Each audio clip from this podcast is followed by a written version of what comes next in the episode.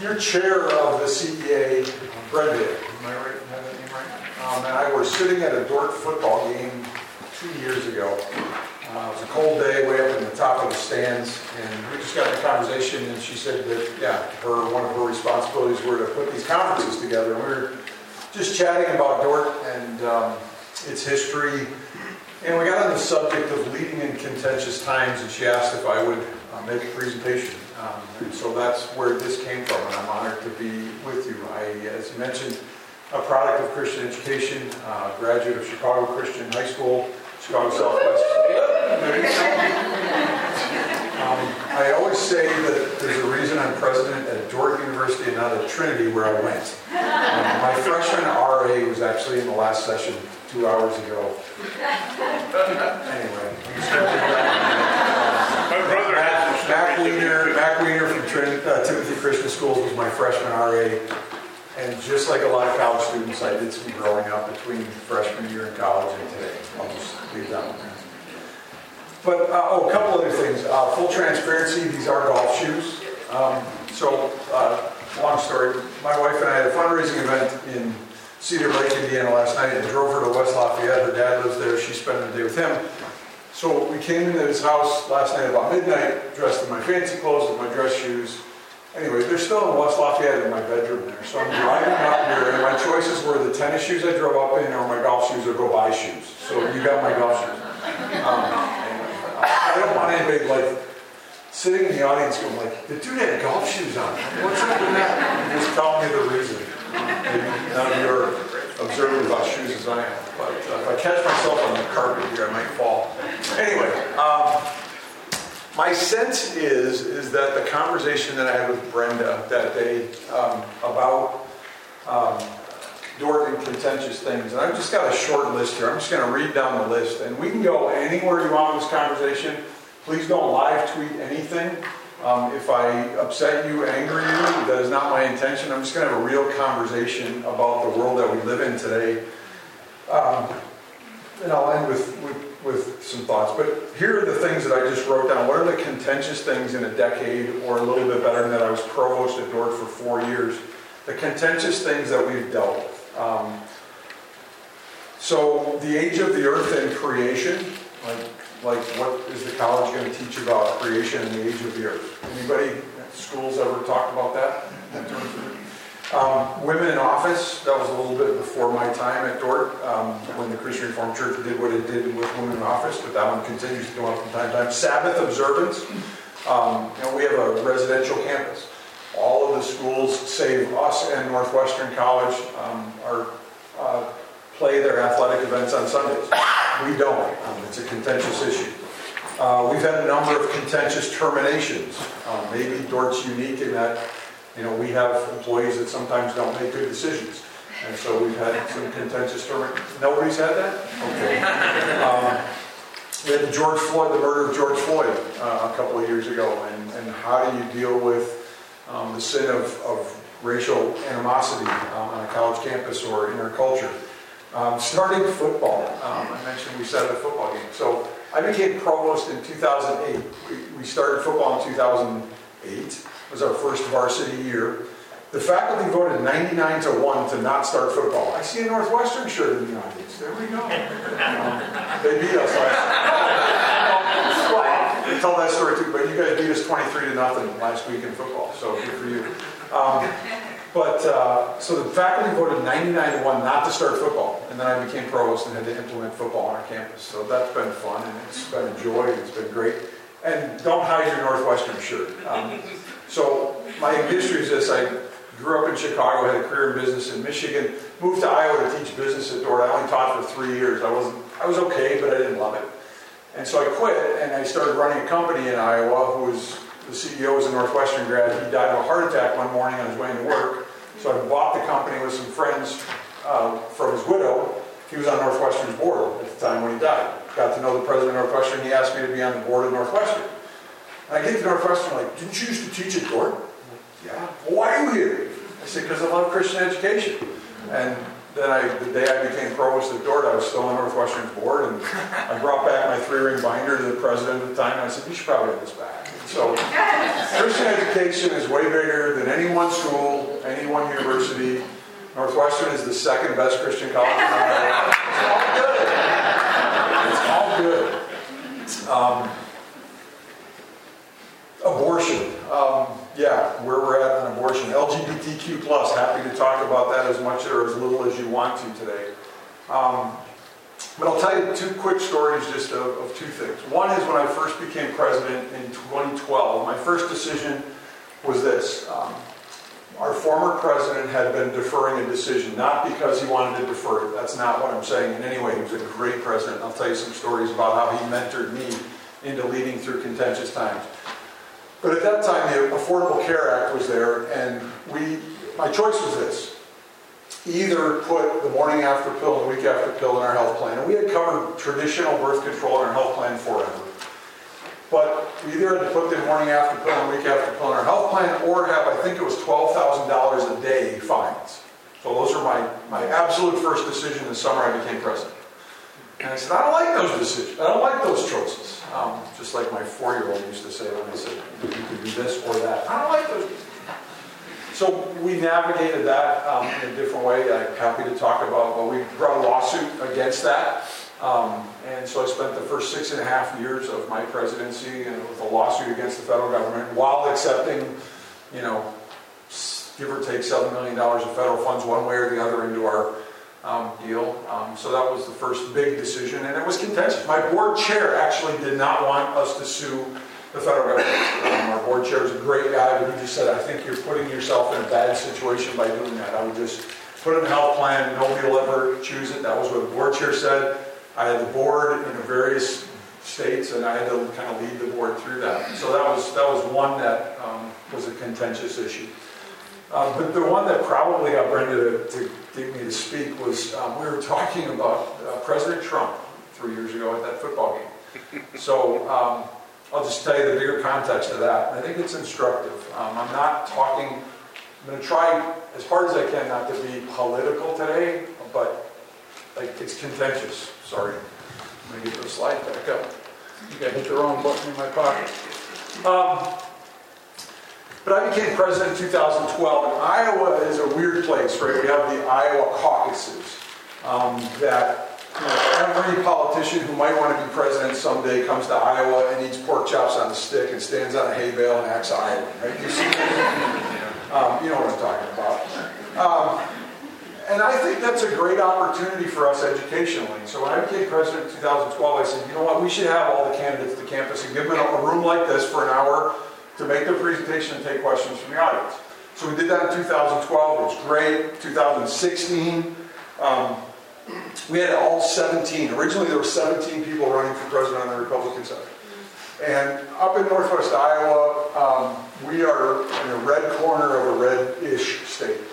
So we begged Bernie and Hillary to come up, but they just don't come. It's not worth the diesel fuel from Des Moines for the couple of votes they're going to get. I, again, not it's not a partisan thing for me to say. It's just we beg Hillary and Bernie to come to campus. They won't come.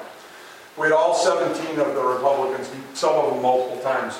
So in January, late in the process, like two weeks before the, the caucus, President, uh, then candidate Trump, it was his turn. And Saturday morning was like 12 below zero. We had protesters outside. I had gotten letters ahead of time. It was after the Access Hollywood stuff came out. Like, why, as a Christian college, would you have President Trump on your campus? And I responded to that at the time this way. I put out an open letter. I do very few open letters. Um, if you're a head of school, you're going to get pressed all the time. Like the school has to speak on this, and they look at colleges a little bit more than high schools, but and do not do that. Don't start because next thing you know, you're, you know, hey, you know, gas prices are up. What do you think about that? I think I'm sad about it. literally, some of my friends who are Christian college presidents have got caught in that, and they feel like now if they don't put out a statement, then they're saying more. So I put out very few. I think I've done three in ten years. But when Trump was coming to campus, our alumni were really asking, like, how is this appropriate?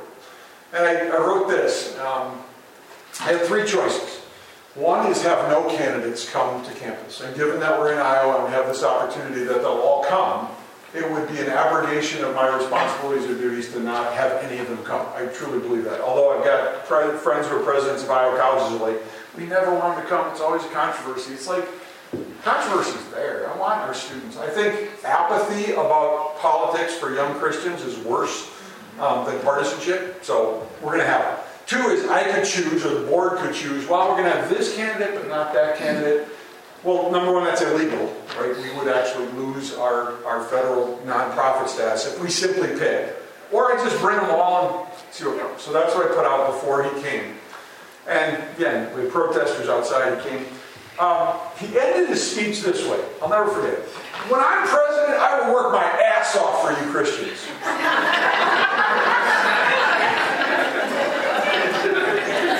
Your audience, I guess, right? I'll never forget. But that was the la- that was the the second most inappropriate thing he said that morning. Because that morning he chose to say on our campus, uh, I'm so popular, I could shoot somebody on Fifth Avenue in New York and they'd still vote for me. It's the only place he's ever said that.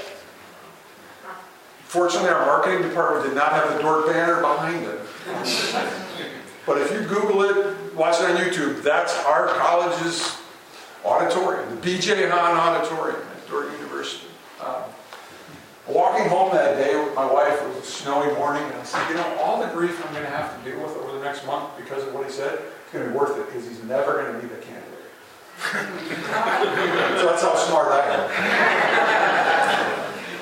Again, got a lot of grief, put out a public statement at that time, and I said, I have no idea why you thought that was an appropriate thing to say as a candidate for office in the United States. But I do trust that Dordt's faculty and students will be able to, you know, go into a Christian worldview and a biblical understanding of, of leadership and decide appropriately. That's what I put out.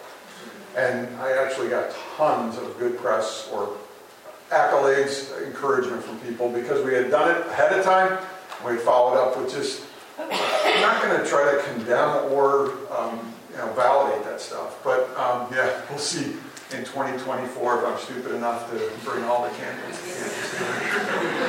but but I, I do um, yeah, I do have the sense that that's why she wanted me to come talk to us. Um, I, I, think as Christians, organizations, we can't just sit back and hide and act like this stuff doesn't happen.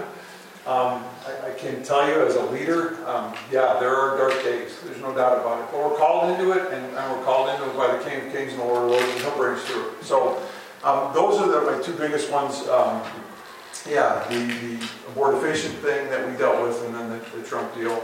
Um, and then, yeah, the LGBTQ uh, piece. But, so I've just got some ideas, and then we're going to just open up for questions.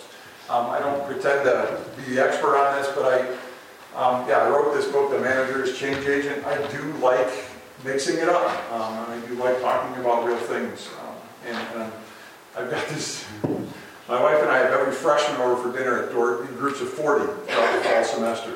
So that's, uh, we bring them over in 40s. This year was 12 different um, dinners. Um, and at the end of the night, we just have Ask the President Anything. So I'll just stand up in front of the students for as long as they want. Sometimes it goes for 40 minutes, and, and I never dodged a question, and I won't do that today either. But the weirdest question I ever got was boxers or briefs. So um, you don't have to ask that today. That's been asked by both students. Um, but a few passages that I'm going to just throw up there as, as things that bring me back to, Lord, you can get me through this kind of an approach. Or, Lord, this is the attitude that I need to try to have personally and try to have to mentor and model the community through to get through this contentious deal. So let us not become weary while doing it. For at the proper time when reap a harvest if we do not give up. And I, I see hopeful signs. When I talk to administrators of schools right now, um, yeah, there was a time, I talked about in the earlier session, somebody asked a question that prompted this response. Um, what if we can't find people um, who want to come to our schools and we just go away? And I had a really interesting conversation with my mentor, my predecessor in this job, Dr. Zylstra, when I was provost for two years. Because at that time I was saying, if we're going to take these stances to, to remain biblically faithful, what if nobody wants to come? And he goes, then we'll turn off the lights.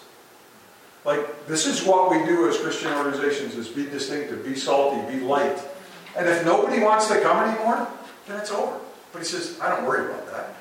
And it was a real fundamental moment for me of a leader that I respected near his retirement giving me the perspective of decades, and I hope to, to share some of that with you today, is do not become weary in well-doing.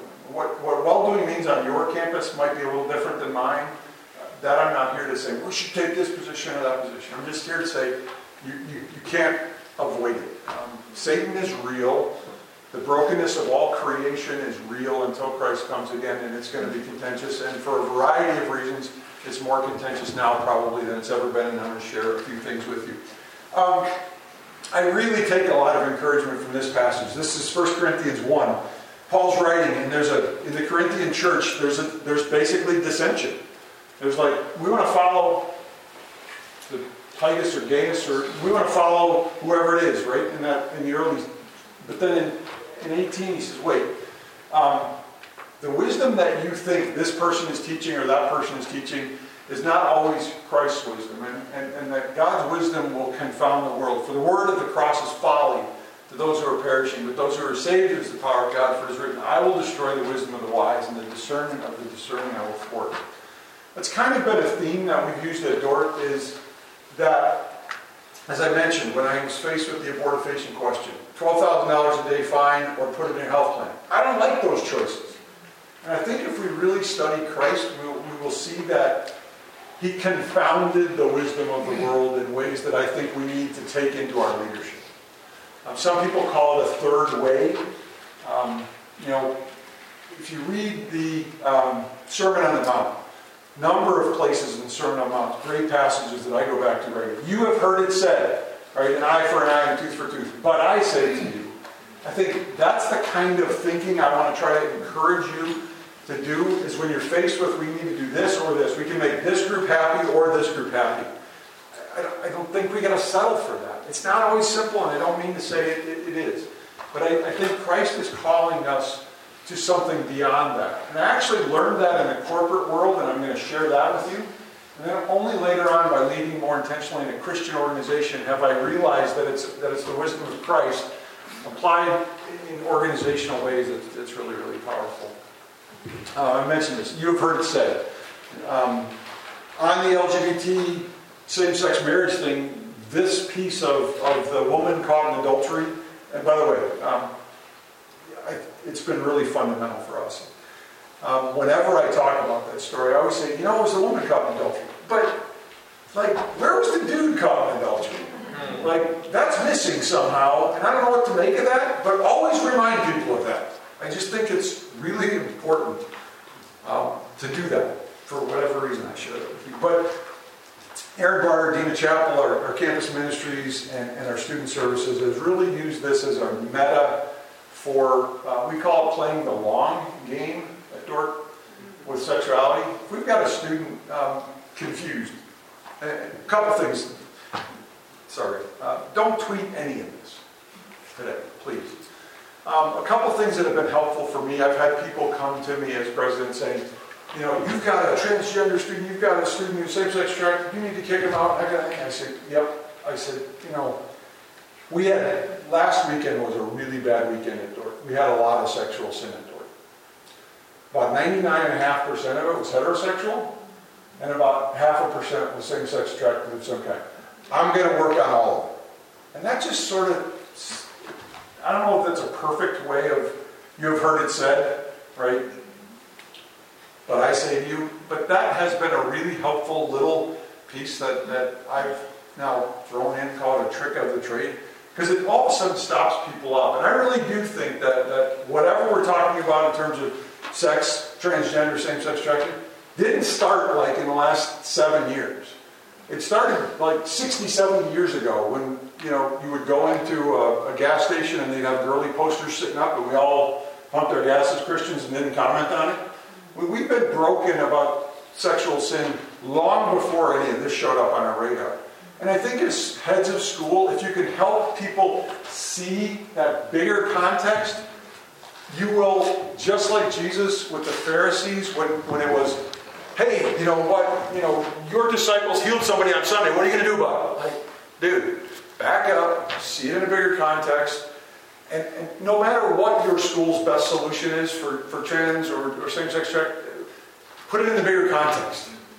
It will help just, I think, get it back to a Jesus conversation rather than a we have to deal with this cultural conversation right now. So for what that's worth. Um, so we have really focused on this. Neither do I condemn you. And go and sin no more. I think that Jesus can do those two things simultaneously um, is really important in terms of, of, an attitude. Give to Caesar what is Caesar's. Again, you know, should we pay taxes? Like, they were looking for a yes or a no answer. Jesus says, wait, give me a coin. Whose picture's on it? And he says, give to Caesar what is Caesar and God what is God's. And now we've spent 2,000 years figuring out what that means in terms of civil authorities and tax policy. I think that's what Jesus asks us to do on these issues that appear to be binary or black and white issues. And I'm not talking about a mushy middle or everything is gray, there is no truth. That's not what I'm talking about. But I think if as leaders of Christian organizations, if we can change it into a bigger landscape, I think you're going to lead better, um, is my You've heard this, Jesus' kingdom is an upside down kingdom. That's not the first time you've heard that, I hope. Right? That, that Jesus does, I think, right? I didn't come to serve, to be served, but to serve. Washing feet, a leader washing feet. Those are the kinds of things that I want to infect our young people with in terms of what it looks to be a Christian in the culture. No matter what the issue comes up, when it's my great grandkids, probably going to be talking about stuff that are this contentious that I don't even think of today. But I want them to have the heart of Jesus and the attitude of that, and that's really, I think, what our jobs are. Um, there's a theologian, Walter Wink, and I, have only recently gotten to know his work, and so I'm not endorsing everything about it. He comes out of the Anabaptist tradition, more the peace tradition, so my friends might be more familiar. The only thing I know is he's written some really good stuff about a third way. This, this being Jesus people in a third way. Our inclination when we're, when we're when we're shown a, and this or that is either a fight or a flight. And Walter Wink talks a lot about we can be third way people. We can do the neither do I condemn you, go and sin no more kinds of things. So if you're interested in that, you might want to read some Walter Wink. Um, I do think this issue of peaceful and quiet lives is a really important piece. Um, before Dordt students graduate, my wife and I have them again over at our home in small groups before they graduate that the, the one when they're freshmen is to, to just welcome them, get to know them, and give them an orientation at Dordt. The one in their graduation semester is to ask them, what did we do well at Dordt and what could we do better? And we take that as assessment data into our piece when the students say, hey, this has to change, that class wasn't great. We use that as an assessment tool. And there I use uh, 1 Peter 3, I think it's 15 and 16, to live such good lives among the nations, or the aliens, or the natives, or whatever, the pagans, depending on your translation. Live such good lives among the people that although they accuse you of doing wrong, they will come to know God on the day He visits us. I just think that passage, just like this peaceful and quiet lives, um, I am not a Christian nationalist. I think that, but we're seeing that side of Christianity come up, and I actually think it's a really small part. But the media is wanting to say it's like all of us. And I think we have to help young people understand, because I don't know that they're going to want to be Christians if they're thought of as soon as they say Christians, well, I know all about you and you're a Christian nationalist and we hate you.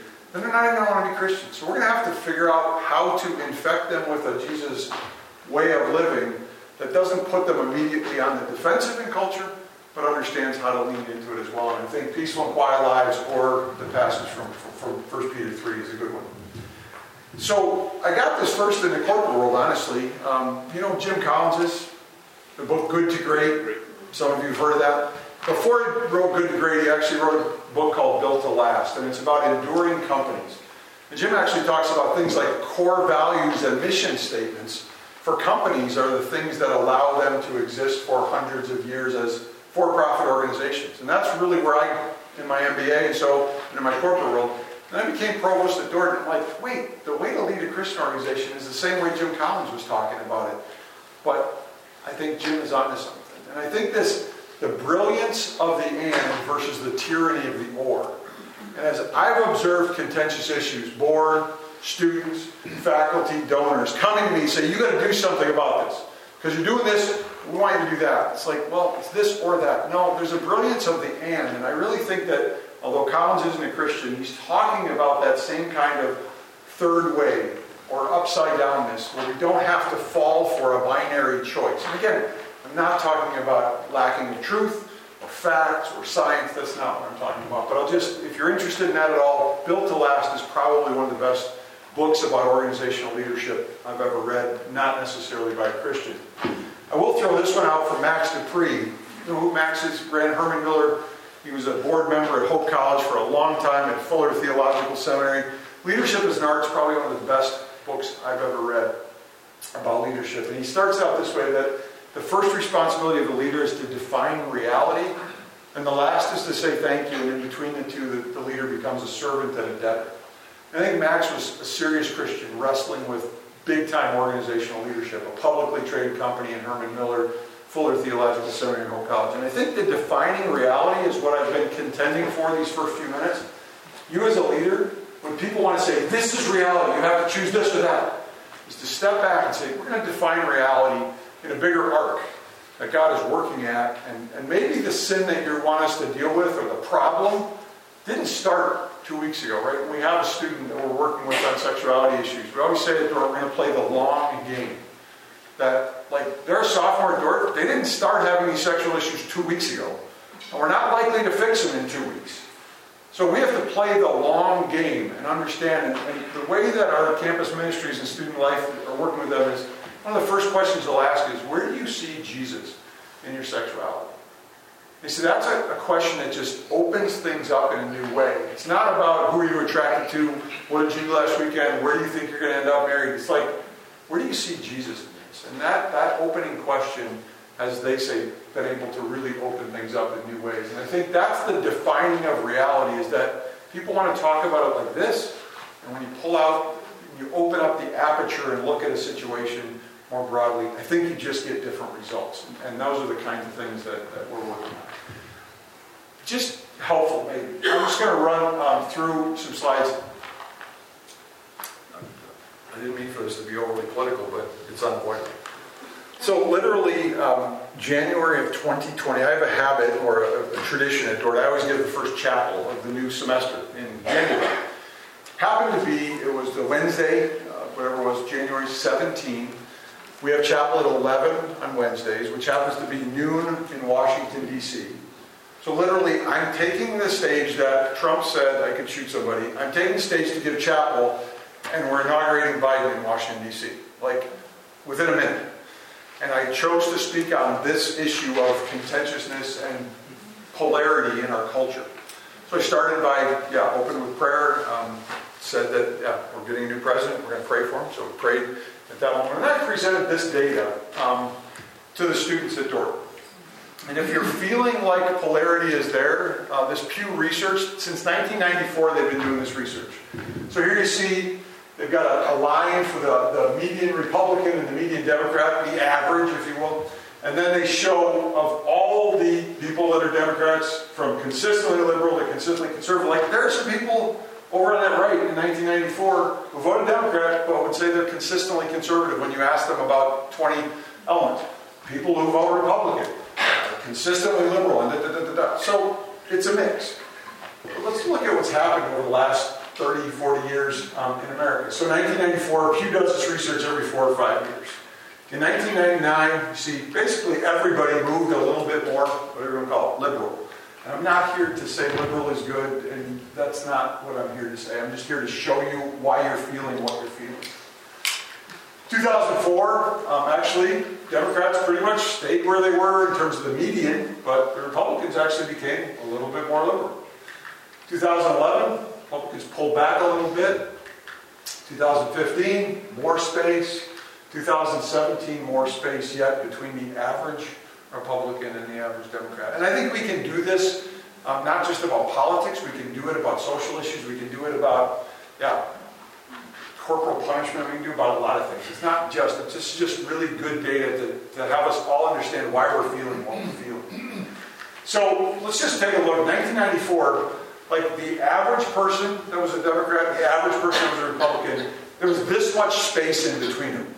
When you take the Pew Research and all these conservative and liberal, how do you feel about all these things? That was that much space. 2017, four and a half times of difference. And what do you think since 17? It's really come back to 1994.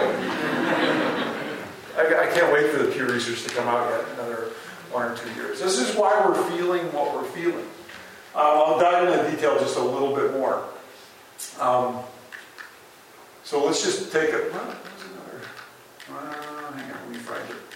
I want to show you this. Oh, Pew also separates the research into everybody, which is on the, on the left, the overall population, and then I would say people like me who are politically engaged. You know, you've got friends who are like, ah, I don't know who I'm voting for, like a day before the election, and you've got people who pay attention for everything about everything. Those are the politically engaged. So the difference between the politically engaged and the overall population back in 1994 was about two and a half times. That's big, even for 1994, right? There was some, you know, the kind of people that you don't want to have at your dinner party because all they want to do is talk about politics. Those are the people on the left. Interestingly, in 2017, there's no difference between the general population and the politically engaged. We're all thinking that politics is, is everything. We've all become, you know, sort of rabid political kinds of people. I think that's really interesting for us to understand in terms of leading Christian schools. But let me just go back to this. Um, from 1994 to 2017, and we're going to take every year um, through this. So um, there's where the median Republican moved more conservative. There's where the median Democrat moved um, more liberal. Um, and let me show you this.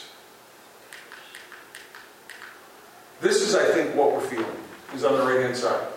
We're all politically engaged today, and we've got these people on the polls. And you might be one of them. I'm not judging you. I'm just saying that it's this polarity that we are so far apart. It's why it's hard, whether it's at church or just over the fence in the backyard, to just have a conversation with people because you don't know how, how they're feeling. But it's that and it's that middle that is just shrinking, right? Today we really don't see what I started the presentation with of, you know, somebody who is voting Democrat who's consistently conservative or the other way around. It's like we just can't see um, one another for who we are. And that's the space, those are your, the people in your schools. And we need to lead in that environment. And there's opportunity there, um, but there's also challenge. So let me just pause there um, with some early reflections and just hear what's going on in your brain as I'm standing up here. I would just love to hear. I'm happy to talk about any of these things specifically. Um, probably the, the biggest one that I'll talk about, if you don't have any questions right now, is, is creation and the age of the earth. I think that's a, an interesting um, Dordt story that I'll be happy to share. But thoughts so far? Questions? Yes. Obviously, higher ed is a different context than P12, but how do you avoid making statements on every given issue when you feel a lot of pressure? What's your typical answer when they're like, why aren't you saying something? Well, like I say, um, the only ones that I've done post George Floyd um, murder and then uh, Trump. And actually, post George Floyd, I was probably three weeks um, after he died before I put out a statement. Because um, because we've not had that tradition, my first thing was when I started getting comments from um, alumni that cared, I set up a couple of Zoom calls with our alumni that cared enough to want to talk about it, and I just listened to them. And I think that's that's part of it is um, I do have board members um, who say to me, you spend an awful lot of time um, following up on stuff, and I just, it's not that big. We have 20,000 alumni. I mean, if an alumnus cares, actually somebody came up to me, sorry, came up to me at the state, like, did my grandpa send you his diploma after Trump was on campus? Because my grandpa was so mad, he said after he was going to send you his diploma back. I'm like, no, I didn't get it, but like I, like I was interested. Um, so anyway, um, I do follow up on a lot of, of, like when I when someone cares in the corporate world, um, I learned this: customers that complain are actually giving you a signal that they still care enough to complain. There's nine other people who have given up on you and they're not complaining. I just think it's really important if somebody's willing to come to your office, send you a note. Yeah, I still read anonymous complaints that I get. My predecessor told me not to. I just can't help myself. So I do read anonymous ones. I'm pray about them and then throw them away. Um, but there are there are administrators I know that if it's anonymous, they, they, as soon as they see it's anonymous, they'll just throw it away. Won't even think about what it was like. No, there's data in there. But a lot of listening, um, but also just not getting caught in it because once you start, you are now you you own a puppy and it has to be taken out every time there's an issue sense. Other questions, thoughts at this point in proceedings? Otherwise, I'll talk about a couple of specifics, but I'm really interested to know what's, what's helpful to talk about. Please. We hear about students as they grow up turning away from the faith in more bigger, bigger numbers. Do you have any opinions on some of the main drivers of that? Hmm. I do think um, that our lack of ability to have third way conversations with students all the way through, I, I do believe that thinking that you need to show up for church all fixed up and already forgiven and, and sanctified before you ever show up at church scares people away. Uh, I think we have to recognize, and so being able to, you know, mentor young people with, uh, you know, teachers that are willing to say, you know what, yesterday I, I was angry with you and I shouldn't have. I'm sorry, I want to apologize to the class today because I was really short with you. Like that kind of humility of a third grade teacher, I think allows them to imagine themselves being a Christian when they're 40, to realize that I don't have to be all fixed up. So I do think that simple answers um, as a church, I think we've been a no-show, particularly on sexuality, for a long time. I kids see through that. That's one of my fears. Um, I also think um, that, um, I'll just tell you why we don't have church at Dordt. Um, I do think that um, too often putting students, whether they be kindergartners or college students, in an environment where, you know, um, we lack intergenerational worship. So we will never have campus church on Sundays at. Sunday evening we do a, a praise and worship time, but Sunday mornings, like, we won't have, and, and I, I know there are Christian college campuses that do, because they're like, well, students can just kind of roll out of bed and go to the campus center and have church. Like, that's not church. I might be a little old school, um, but that's not church. So we push students to get to intergenerational worship and build that habit. And yeah, freshman year, they're out of mom and dad's house. I know more of them stay away from church probably than go the first couple of months at the door. But that, that ethos of getting into intergenerational worship in a healthy church, I think is really important. Um, yeah, certainly the, the crises of some of our biggest mega pastors in the world has made Christianity like, like last week I was listening to you and now I find out you're whatever. Um, those are those are things. But again, not this is not a Dordt commercial, but we one of the biggest measures that I look at is um, plugging into a local church after graduation. We every five years we ask every graduate that we can get a hold of in our surveys, are you a member of a local church? We're at like 94% of all our alumni. And to me, that's like whatever happens on campus, whatever's in the curriculum, um, yeah. Are they are they plugged into a local church? And yeah, are they paying back their student loans? Those are like the two things. I go down student loans. I did, I did put out a statement on student loans. Again, not a public statement. It's just a one on our on our Dordt website recently. I thought that was that was news in our sector that I was getting asked a lot about. So I put out a general statement on, on student loans, which is, hey, if you qualify, go get it. And I, this is a dumb way for our country to fix this. So that was my statement. With a lot of nicer words in it. Don't tweet anything I say today, please. Um, but other things. Does that help answer? Church? So um, let me push forward a little bit. Um, think about how to do this. Um, no, it's earlier on. Sorry. There's a lot of good stuff in here. It's just not organized perfectly. Um, I'm going to go to this slide. The importance of looking ahead, and I'll talk about creation at Dordt. Um, so, um, I know you thought, I'm going to a Christian conference. I'm sure I'll hear a leadership quote from Machiavelli. I'm sure all of you thought that. If you've never read The Prince and you're a school leader, um, I think you're missing something, honestly. Um, Machiavellian has become something that is negative and um, is about manipulation. Uh, I raised four kids. Like, my wife and I manipulated our kids a lot. and great kindergarten teachers and great fourth grade teachers manipulate kids a lot.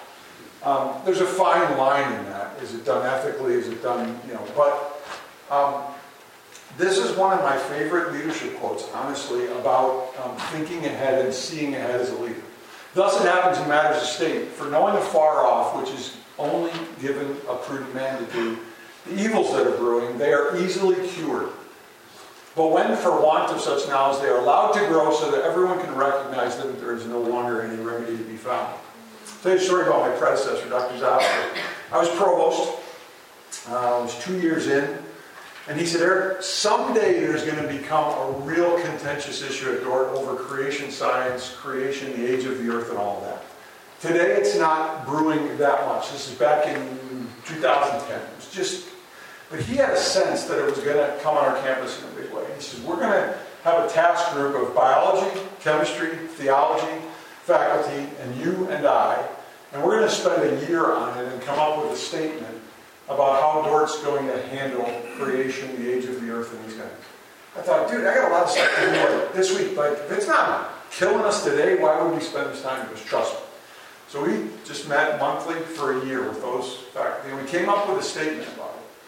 And I would say that time that we spent that year has saved me literally hundreds of hours of trouble um, into the future. And I guess my encouragement to you as, as leaders head to school, and, but even even in your fourth grade class, there are ways to set up the year. That's what I mean by that quote from Max De Pree about defining reality. Like, what are we going to spend our time on? And we spent a year building this statement, and couple things happened. One is the faculty members could, could say what they wanted in that. Two, we worked with the Board of Trustees, so it was a mutually built statement. But three, now, we've been able to hire against that for 15 years, and it's, I would say, just kept us from having problems. Um, today on, on, LGBTQ things, we're pretty overt about what our campus environment is going to look like. And we had a, the student, and I remember I was scared to death. Uh, we started an online master's degree program in social work. And a student applied um, and said, hey, I've read your statement on human sexuality. Um, I'm in a same-sex marriage. I probably shouldn't apply it, or should I? Said, we said, no. She said, thank you for being that upfront with me. I will go find a program that really meets my needs, but I respect you guys for that. You know, I'm thinking when my team say, what should we say? I said, tell, tell how it is. And I thought, yeah, we could end up being sued over this. It could be a big public relations mess. I've just not found that. I think the more clear you are about who you are, yes, there are going to be people that are going to come after you. But I also think there's a huge population of people that are going to just respect you, even if they don't agree with you, and make decisions on that. I, I think that's part of the third way that we're called to do. And I'm not saying that we have a the Christian perspective on creation and age of the earth or LGBTQ, same-sex marriage stuff. I'm just telling you, the planning ahead and being clear, respectful, living quiet lives has helped us, has helped me thrive for 10 years in this role when I know on other places it's, it's torn people up. So, for what that's worth. It, it's a different way of saying Harvey Mackay, this great leadership author, not a Christian, there's this great book called Dig Your Well Before You're Thirsty. Um, I often say that to my team. Like, what are we working on today that we, we spend a little bit of time on that's going to save us problems in the future? And then, yeah, Andy Grove's Only the Paranoid Survive, the, the CEO of Intel right? Intel was making lots of money on the 8088 chip, and he's like, we are no longer selling 8088 chips a year from now. Develop the next chip because somebody else is doing it. And Andy was that kind of a forward thinker, and I think that's a leadership capability. Um, the last group wanted to have me tell you what we do on Creation Age Earth. I'm happy to, unless that's not of interest to anybody. But after I gave that, I wasn't going to say what it was, and somebody said, no, tell us. Um, so Dordt says four things. One is God did it. God did it intentionally. Um, we teach about naturalistic evolution because we do believe that is the dominant theory in the world today about how um, it is. We don't set up naturalistic evolution as a straw man just to kick it down. We have students that are going to go on to med school and grad school, and that is the dominant paradigm at secular universities that give doctorates and master's degrees. So we want them to know about it but we also show them um, where it falls apart in terms of a biblical framework. And we also say that human beings are a separate and distinct creation from the rest of creation. That is, right, we are, you know, we have an agriculture school, right? Um, when a chicken gets killed, it's a chicken. It's not, you know, um, a relative. So that's why we differentiated human beings. So God did it. God did it intentionally. Um, we any theory of creation or origins that divorces God from the, the process we will teach about, but we will not, we will not teach that it is true and human beings are separate and distinct. So what, what's begun to happen that way? Um, again, hiring. It's been wonderful to be able to hire people. Um, probably we have, we have had one or two people who believe that, that naturalistic evolution is the way and they can make their Christianity and naturalistic evolution come together. It's fine. We've got professors who believe that the, the cosmos are billions and billions of years old, but that God used processes, right, the creation science or the intelligent design. We've got professors who believe that. We've got professors who are young earth creationists. And the job of our faculty, theology, chemistry, biology, is not to make students believe a particular perspective but it's to make students be able to understand their perspective in light of both scientific evidence as well as biblical revelation. So, if a student comes to Dordt as a 624 hour young earth creation believer, our professors' jobs are not to disabuse them of that, but it is to have them look through a telescope and see light coming from 30 million light years away and be able to explain that in light of that they believe the creation is 15,000 years old. If the student comes to it and saying, well, God created that light um, in motion on the way to the earth 15,000 years ago, that's a plausible Christian perspective on it. It sets God up to be kind of confusing God, but it's okay, right? But we're not to disabuse them of that. That's not our job. Our job is not to tell, teach them what to think about creation. It's how to think. And how to think blends Belgian Confession Article 2, in which we say, how do we come to know God? Come to know God first through the university that's like an open book in front of us at all times, and we come to know Him even more through Scripture as revealed Word in, in Jesus Christ. So we put those two things together, and if a student wants to be a young earth creationist, and we are not there to break that faith. We are to build upon that faith. And we've had students change, we've had, but we teach a whole course, a whole semester on origins built out of our perspective document that we wrote long before it was an issue. And it's just, it's literally saved us, I would say, thousands of hours and lots of contention by having that kind of a statement. We tried a similar statement on same sex, didn't work out quite as happily, um, but, but it is kind of the dominant frame. So, thank you for what that's worth. Yeah, please. What is that statement on same sex? Well, we believe Scripture um, that there are men and there are women. Um, that, that, that's how God created us to be two separate and distinct sexes, genders, and then that um, sexual activity is only uh, normative, allowed for, given uh, glory to God in a marriage between one man and one woman. And we expect our students to live according to their biological um, birth at, at, sex at birth. Um, and again, I told you the grad student that applied and read that. And again, we don't have, again, it's, it's the clarity with which we do these things that we don't have a banner up at campus visit days, right, proclaiming that. But if a student cares about it, they're going to ask about it in their college search process. And then we tell them about how it's going to be. Faculty, I, I still interview every faculty member that comes to Dordt for a, for a job. And I ask them a number of questions. One is, one of our contractual obligations is you have to uh, become an active member of a Reformed congregation. It can be about seven different denominations, but it has to be a Reformed uh, church. Do you understand that? You either have to send your kids to Christian day schools or homeschool. Um, you cannot send children to, to community schools if you're a faculty member at Dordt.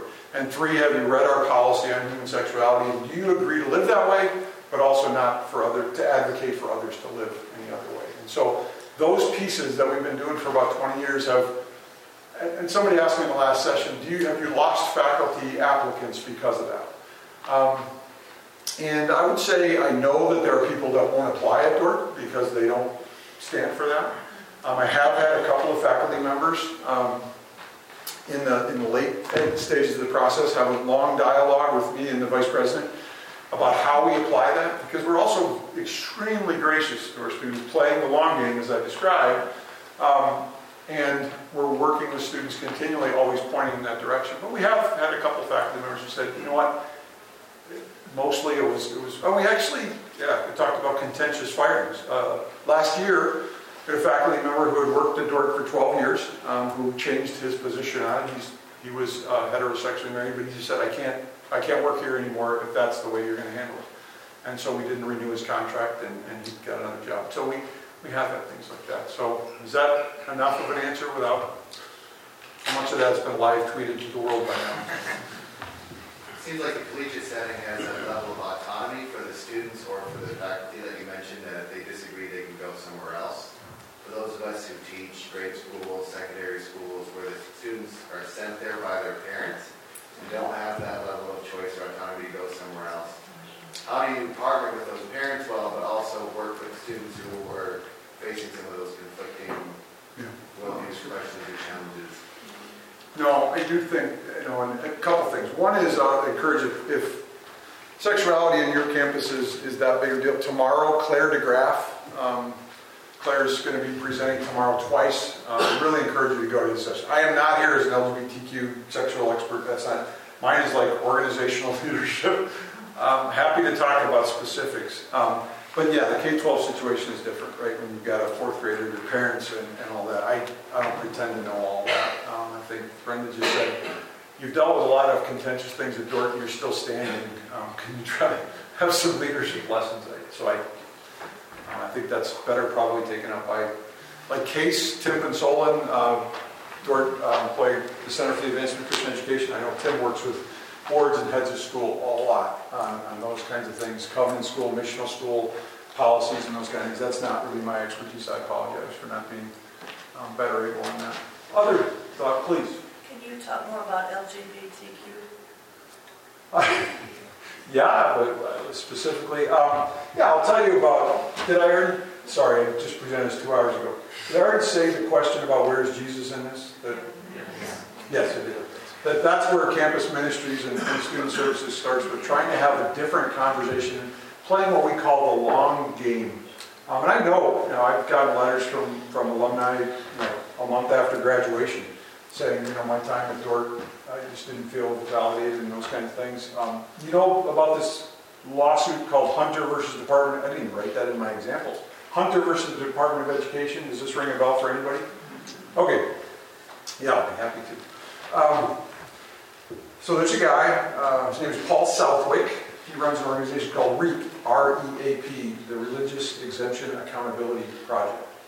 So Dordt has a religious exemption on Title IX, technically, um, that we state we're a religious organization, so we're not bound by, and I'm not talking about that we don't have women athletics. Everybody thinks Title IX is just about women's athletics. It's about way more than that. We've got great female sports teams, and every woman on campus has exactly the same opportunities under education. But there are things about um, yeah, marriage, gender, and sexuality that come in with Title IX. So we have an exemption on that. We're actually on a list. It's called um, the, the hate list or something. An organization called Campus Pride puts it out every year. Um, and yeah, uh, we're on that list. Um, why I go to that? So, um, this Paul Southwick on social media about three years ago put a notice out on Facebook and Twitter and said, Are you a student at a Christian college um, who's queer, who feels like your institution doesn't affirm you? If so, contact me. So, um, got 32 students um, in a lawsuit. It's a class action lawsuit against the Department of Education. And we have two Dordt students. One, I mean, yeah, you can look it up. One's um, Lauren Hoekstra, no relation, um, but was in my wife's class. She was an education major. Um, Lauren, while she was a student, brought this lawsuit against the, against the Department of Education, not against Dordt. Um, I signed her diploma. Um, I still am in a relationship with Lauren, and Lauren, interestingly, would say this, that, that Robert Taylor, our Vice President for Student Services, she said, um, was as much a dad to me as my own dad. I love my experience at Dordt. Um, and two weeks before the lawsuit hit, she sat in my office, we had a conversation, because, again, I'm willing to talk to people. And she said, Eric, I just don't get it. Um, Dordt's like been the best place I've ever been. What I can't understand is if I graduate and get married to a woman, you'll never hire me. I said, yes, I won't. I mean, that's the, the line of, that's, that's the line that door won't cross. And just being um, loving but clear, I think, is, is how we have, have tried to do it. But we're working with a number of students along the way and trying to play the long game. And um, I don't know if that's helpful anyway. But yeah, I'd forgotten about Hunter versus Department of Education. So we have two Dordt grads who were in that lawsuit, and I've read their complaints, and, you know, in their complaints, they said, you know, professors at Dordt said all gay people are going to hell. And I actually asked them after that lawsuit came out, I said, which professor said that? Because I would sanction that professor if they said, well, it wasn't really a professor that said that, it was just a general feeling that I got. Okay. Because I, like I say, I'm willing to, if a professor would ever say that in class, um, I would be all over it. So anyway, we're trying to with that. Is that enough that topic until you all declare the graphs piece tomorrow? Really, I, I don't specialize in that. Um, but I really want to credit my predecessor for, for this piece about creation. And I think we're trying to be proactive, and I think that's your responsibility um, as a leader. A couple thoughts at the end. Um, if you're interested in these topics more generally, sorry, I knew I was going to be. You know who John Stonestreet is? The Colson Center for Christian Worldview. Great point. I think he's a really helpful thinker. But one of my favorite quotes is to be hard on ideas and soft on people. And I'd say that's how Campus Ministries is working with students. Um, when we've had employees and we've had alcoholism amongst our employees and that kind of thing, they're like, we got to deal with the issue, but we're also going to minister to you along the way. And I think John's John's perspective on that is great. Another one that I love is Brian Mattson. Um, great article, Taking Every Political Thought Captive. Um, and he says Christians need to learn to walk and chew gum at the same time. I just love that piece, right? To, again, I think that's what Jesus is asking us in this third way of saying, you know, don't fall for it. It needs to be this or that. We can walk and chew gum. We can take whatever it is. Um, problems, organizational problems, seriously. We can take polarity seriously, but we can also find the unity in Christ. Um, I really love Brian and John um, in terms of these things. Um, yeah, we don't talk about this, but I think it's a great perspective for us um, in our schools and in our churches um, to kind of look at it and say, yeah, we might want to. Did I give you the, the, the lots of sexual sin adored on the weekend comment? Okay, sorry, I forget what I say here and there. Um, a couple of thoughts of some books for you to read. Um, ben Sasse, a friend of mine, former college president, uh, senator from Nebraska, he's actually going to become the new president of the University of Florida. He's a Reformed Christian. Um, grew up in the, uh, went to the Orthodox Presbyterian Church in Washington D.C. Um, just interviewed for the University of Florida, and had 500 protesters outside screaming, so they had to make the uh, the interview go on Zoom. Um, that is a great guy. But this book, Them: Why We Hate Each Other and How to Heal, really good stuff in that book. Um, I would encourage you, your leadership team, your, your boards at your schools.